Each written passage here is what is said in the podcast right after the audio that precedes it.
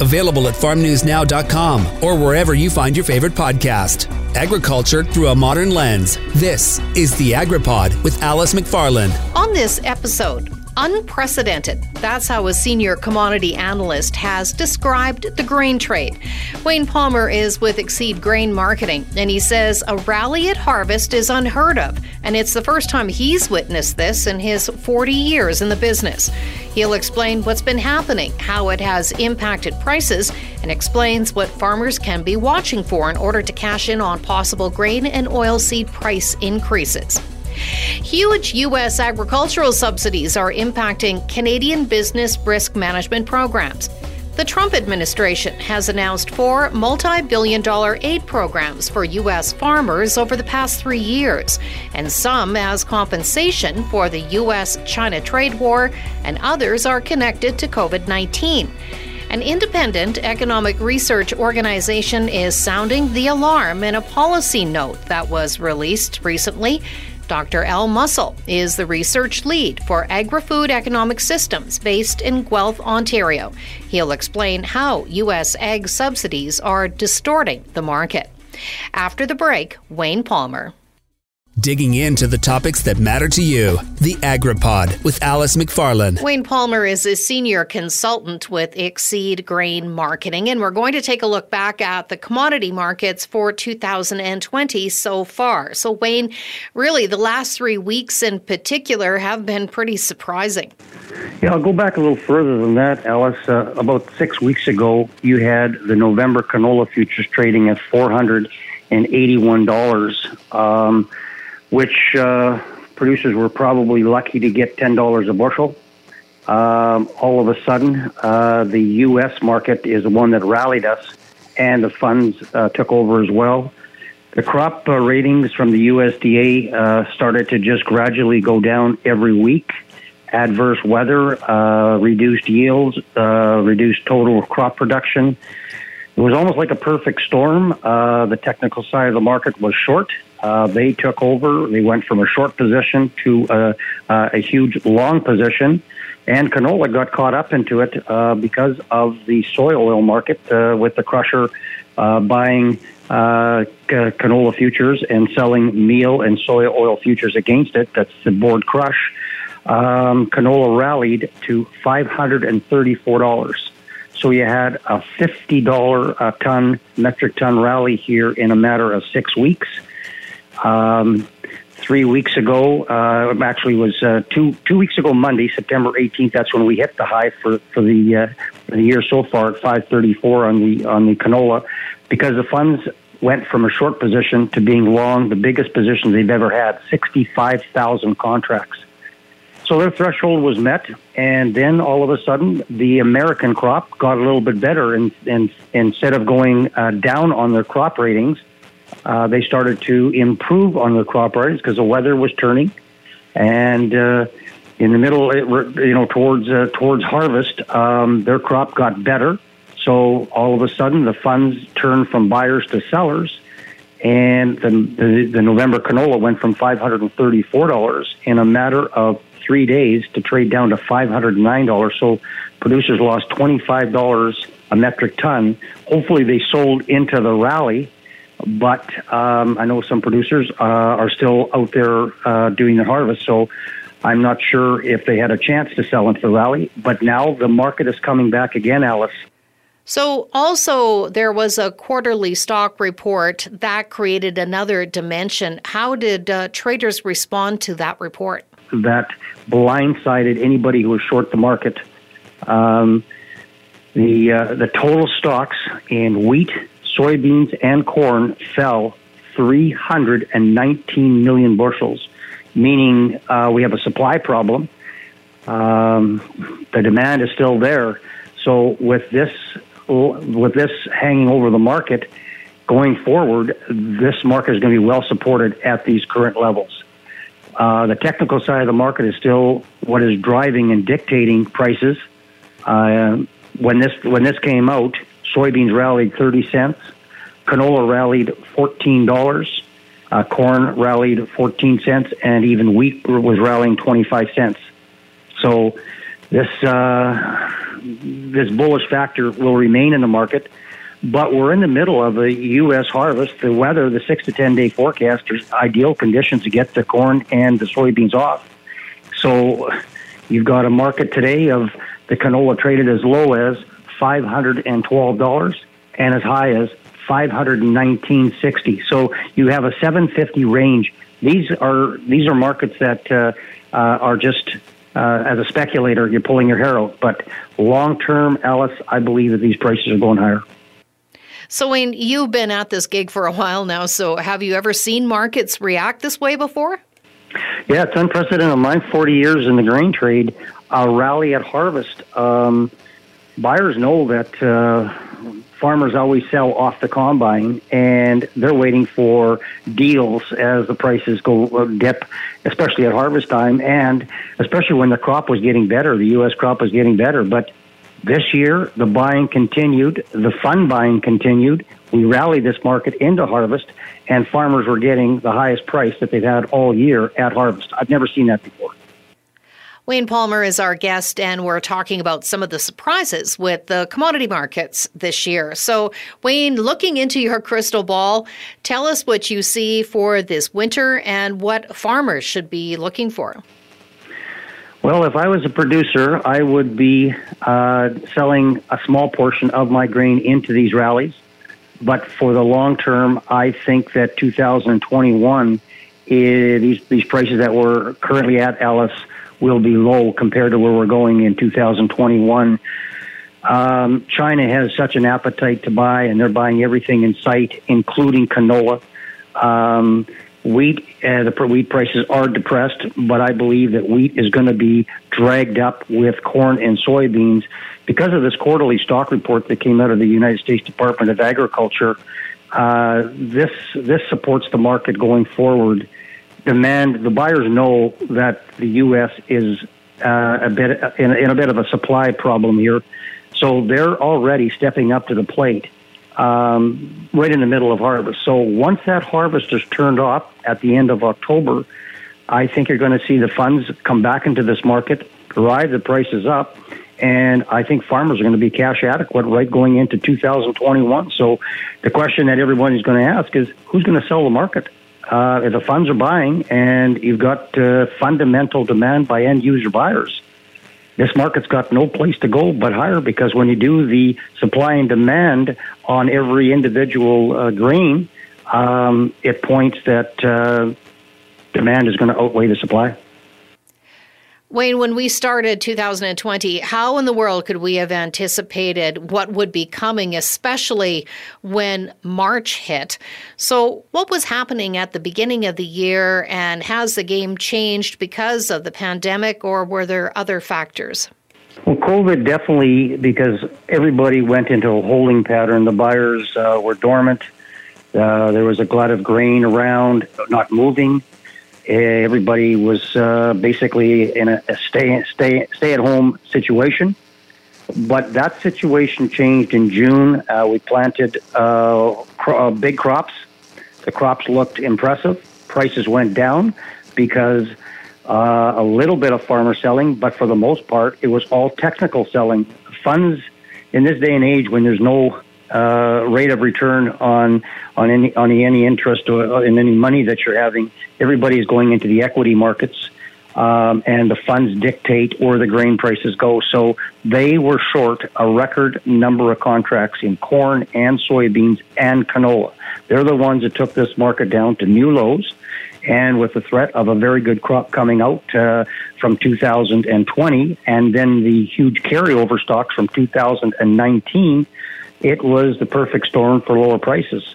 But then when the uh, buyers started to buy at rock bottom prices, and then the U S crop went from being good to average, uh, and then a little bit below average, the funds had to cover that short position. Farmers went into holding pro- uh, pattern because their crops weren't as good as they per- originally thought.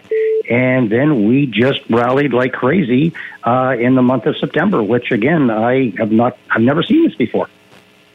So if you have one bit of advice for producers heading into the winter of two thousand twenty twenty-one, what would that be? I would say that uh, the the funds are going to dictate prices.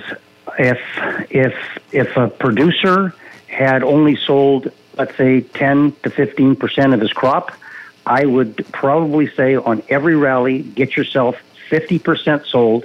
This is found money compared to six weeks ago uh, when you rally canola forty to fifty dollars a ton. This is not really to do with canola. This is not really to do with Canadian grain prices. This is to do with funds and the long-term effect, which is going to happen with the soya oil or soybeans and corn. But to be safe than safe than sorry is on rallies, sell up to about fifty percent, and then on the last fifty percent, sit on it till probably uh, spring. Wayne Palmer is a senior consultant with Exceed Grain Marketing. After the break, Doctor Al Mussell talks about a paper that takes a close look at the U S agricultural support programs and how they are hurting Canadian agriculture.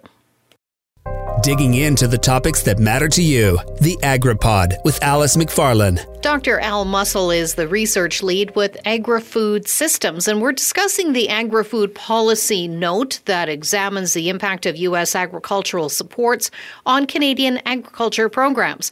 Um, Doctor Mussell, let's start by explaining what's been happening with those U S support programs. We had uh, in twenty eighteen, would have been, I believe, about August twenty eighteen, uh, the U S announced the first uh, market facilitation payments. These were, uh, I believe, intended to offset some of the effects of the uh, U S China trade war that were going on at the time. Uh, that was followed up by uh, additional payments in um, spring of twenty nineteen. They were announced. Uh, then this spring, we got into the coronavirus food assistance program, um, and there's now been a second coronavirus food assistance program. And these are, uh, you know, these, these payments are all well into the billions, um, and and across quite a number of commodity sectors that extend well beyond what we've been accustomed to in terms of programming under the U S Farm Bill. So what impact do these subsidy programs have on U S markets, and what's the impact outside of the United States, and, and what concern that creates for Canadian agriculture? Um, well, maybe maybe I'll start it this way. Uh, you know, the, the effect of uh, farm subsidies, we, we know this all too well.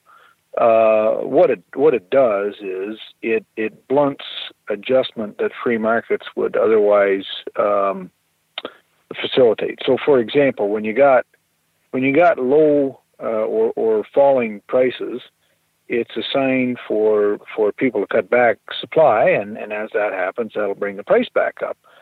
But of course, when you got subsidies in place, people don't have the same incentive, so so they uh, they don't. And in fact, some people will take some of the subsidy money and, and, and leverage that into investments in productive capacity, and they, they make the low prices even worse. And, and of course, in turn, it, it only requires more subsidy money to sop up the losses. And, and so it can be a, a bit of a, a bit of a perverse thing. Um, you know, the thing we worry about is, is in, um, well, you know, virtually every non-supply managed product in Canada, We we share a price mechanism, you know, run through uh, trade and, and, and arbitrage, and you know, you can think about all the you know the various sundry grain commodities, uh, oil seeds, uh, livestock, uh, horticulture, et cetera. And this is this is how they're priced. Well, what this uh, you know these programs, if these continue to go on, and, and we're quite concerned that they may. Um, then that, that's just going to have a price-depressing effect. And, and here we are in Canada, our producers get those same prices, but we don't have the benefit of the subsidies. So that that's the that's the worry of it all. So what does it mean for the ability of our business risk management programs in Canada to keep up with that and address some of these financial challenges? So, you know, the, the current dialogue, and this is so we're at least two years into this, I guess, Um, you know, it, it centers on agri-stability. Uh, agri-stability is not well loved, um, as I'm sure your listeners will attest to, among particularly the grain sector.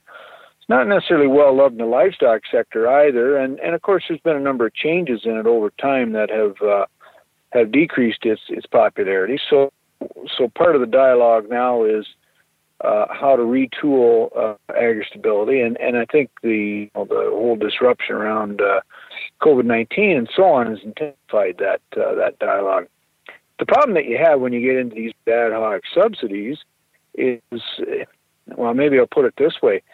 Um, agri-stability in its in its predecessor case, and you could even go back to the Canadian Prime Income Program of uh, twenty years ago. Uh, you know, these were these margin-based programs with a historical reference in them, and and you know, in my study and understanding of it, I, I, I think they actually worked pretty well because the U S programming was was uh, formatted under the Farm Bill, and and you know, the Farm Bill both facilitate these subsidy payments, but it also it also provides a structure for them, so you know what they're going to be and roughly the amount of money and, and, and so on. Well, now you get into these ad hoc subsidies, and, and these are these are a tremendous amount of money. I mean, the, the most recent one, I believe, is uh, memory serves me correctly, thirteen billion U S across a broad section of uh, of uh, of commodities. Well, when you have that level of money being pumped into the farm economy in the U S and understanding that we're pricing off arbitrage and so on, what that does is it weighs in on the prices that Canadian producers get. It weighs in on their production margins for agri-stability. And if these things remain in place for a period of time, what it will do is, there's, there's really no question about it, it starts to chip away at the reference margin that you can get under agri-stability. And, you know, the, the industry, I think at this point, has invested a great deal in terms of engaging government on how to how to improve agri-stability by, you know, in some cases going back to the design that there was to begin with, or, or other other types of features. The, the problem is, if we've got these kinds of things that are coming out of the woodwork, because of the way that reference margin formula works in agri-stability, you can only go out about two years with it before your reference margins begin to collapse. So now we have to really worry about that. Al Mussell is speaking to us about U S agricultural support programs and its impact on Canadian producers. So what response is needed at this point, and uh, who needs to be involved? Well, we've we've tried to make uh, you know two suggestions. One is, you know, the the the uh, industry, uh, Canadian Federation of Agriculture, uh, Pork Council, cattle, um, others have, you know, they've they've talked a lot about bringing back the eighty-five percent trigger to go with agri-stability, and um, and also to to remove the reference margin limiting provision of agri-stability. Well, what what those two things would do in the immediate term is uh, they'll make um, you'll you'll you'll get many more claims than would be the case under the current um, uh, design, and you'll get more cash flow out of them. So in the immediate term, that I think that could be helpful. What it doesn't deal with, though, is we still have the the reference uh, the Olympic average reference margin formula that's built into it that tells you, once you get out about two years, that your your uh, your reference margin and, and therefore your eligibility for uh, support or stabilization out of the program will begin to fall. So we're going to need something else. And and you know, the the, the trouble we have to design a fulsome um, program for farm income stabilization, you have to have a, a pretty sound idea of, you know, expectations of what the U S and other countries are going to do in terms of supporting their producers. And of course, we had that for twenty years um, with our limits on most distorting support in the W T O, and, and I think that was actually working pretty well for us. But here we are in the situation we are now. The W T O uh, appeals uh, panel is non-functional, so so countries can just go ahead and support however with, however they please, more or less. Because the challenge, um, you know, they, the challenge can always be appealed, and then it'll just go nowhere. So, what are we left with? And and I think, you know, that's a that's a dire prospect for us. To me, um, businesses go bankrupt and farms go bankrupt when they run out of cash. And if we don't have a solid idea what other countries are going to do, one approach is let you know, let's make ready access to cash at low cost or even no cost, and and find ways that people can qualify to access cash on a, on a very um, what do you want to say f- facilitating basis in, in, in terms of the, of the collateral and, and repayment terms that you have to have with it. Um, that would certainly help people who could find themselves on the ropes here going forward, because we, we, Frank, we don't know what's going to happen. So how important is the timing when it comes to making an, appropri- an appropriate response? Well, I think um, timing is probably pretty important. Uh, and so here we are. You know, we had we had a we had a program in uh, twenty eighteen, uh, ad hoc program that was these, these are all measured in many billions. twenty eighteen. twenty nineteen, first half twenty twenty, second half twenty twenty. We have to worry that uh, you know in, in, you have to you have to think about the U S uh, situation on this. Um, the producers there are now used to this money; they've had it four times, so there, there's going to be pressure there to con- keep that money flowing. Um, uh, secondly, you've you've got. Um, While senators and commodity groups worried that the allocation of the money that they paid out isn't fair, so they've they've rejigged it, and um, the uh, the coronavirus food assistance program, the the first go round on hogs, they had money there for uh, market hogs of I believe it was eighteen dollars a hog, and they were only able to spend about forty percent of it. Well. That by itself tells you there was uh, there was some disappointed people who, who wanted that money. Well, now in the second round, it's twenty-three dollars a hog, and it appears as though it's a lot less restrictive to be able to access it. So you have to think that these things are going to keep going on, or there, at least there's a risk of that. And if that's indeed the case, I think time's of the essence. So, um, you know, I, I, the industry communications you know, maybe look, let's, let's, let's make the fixes that we need to agri-stability now, and then worry about what comes after, because agri-stability, frankly, is not designed for an environment like this. And it's, uh, people will find if we get into some of the uh, eventualities that, that we're concerned about, it won't be enough money. And what are we going to do then? So we, we need to be worrying about this now, I think. Doctor Al Mussell is the research lead with Agri-Food Systems. It's time for the weekly agriculture news roundup for September twenty-eighth, twenty twenty. Recent grain thefts in Manitoba served as a reminder for all farmers to keep an eye on their stored grain. The first theft was reported in June. twenty tons of grain was stolen. Police say this could have happened as late as last winter. In another incident, a farmer reported roughly fifty tons of canola was stolen from another yard sometime between September tenth to eighteenth. R C M P say many grain storage facilities are on unoccupied yard sites, and thieves would have easy access, and there is usually an auger nearby. Police also urge farmers to keep samples of the grain in bins that can be taken to the elevator for comparison. This method was used successfully on another case. European weather causing uncertainty for the wheat markets. The latest Sask wheat market report says if there is rain in dry areas of the European Union and Ukraine, the markets would fall even further. On the other hand, dry weather would support markets. The report, compiled by Mercantile Ventures, said there were substantial wheat deliveries in Canada and recommended holding off on delivering more wheat while there was uncertainty in the markets concerning weather and China.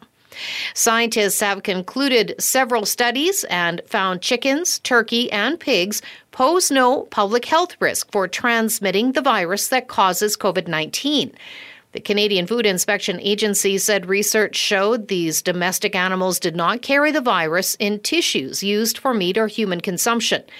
There have been no documented case of poultry or swine becoming infected with the virus. Four vessels were expected to load durum and lentils at Manitoba's Port of Churchill this fall. Murad Al Khatib of the Arctic Gateway Group, which owns the port and rail line, said four ships moved one hundred thirty-seven thousand metric tons of durum and lentils through Churchill last year.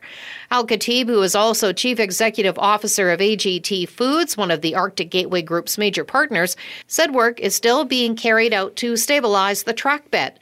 He remained optimistic that Churchill would soon be able to get back to the eight to ten vessel range per year. The Livestock and Forage Center of Excellence near Saskatoon, Saskatchewan, will serve as a living lab for those developing so-called smart farming technology for cattle producers. The University of Saskatchewan and SaskTel signed a memorandum of understanding. Terry Fonstad with the College of Engineering said that they would be working with the same type of technology that is fairly common in the grain sector. The two organizations will work with existing companies and startups to identify challenges, propose solutions, and then test them at the center. And a new campaign called on the federal and provincial governments to freeze tax increases on beer.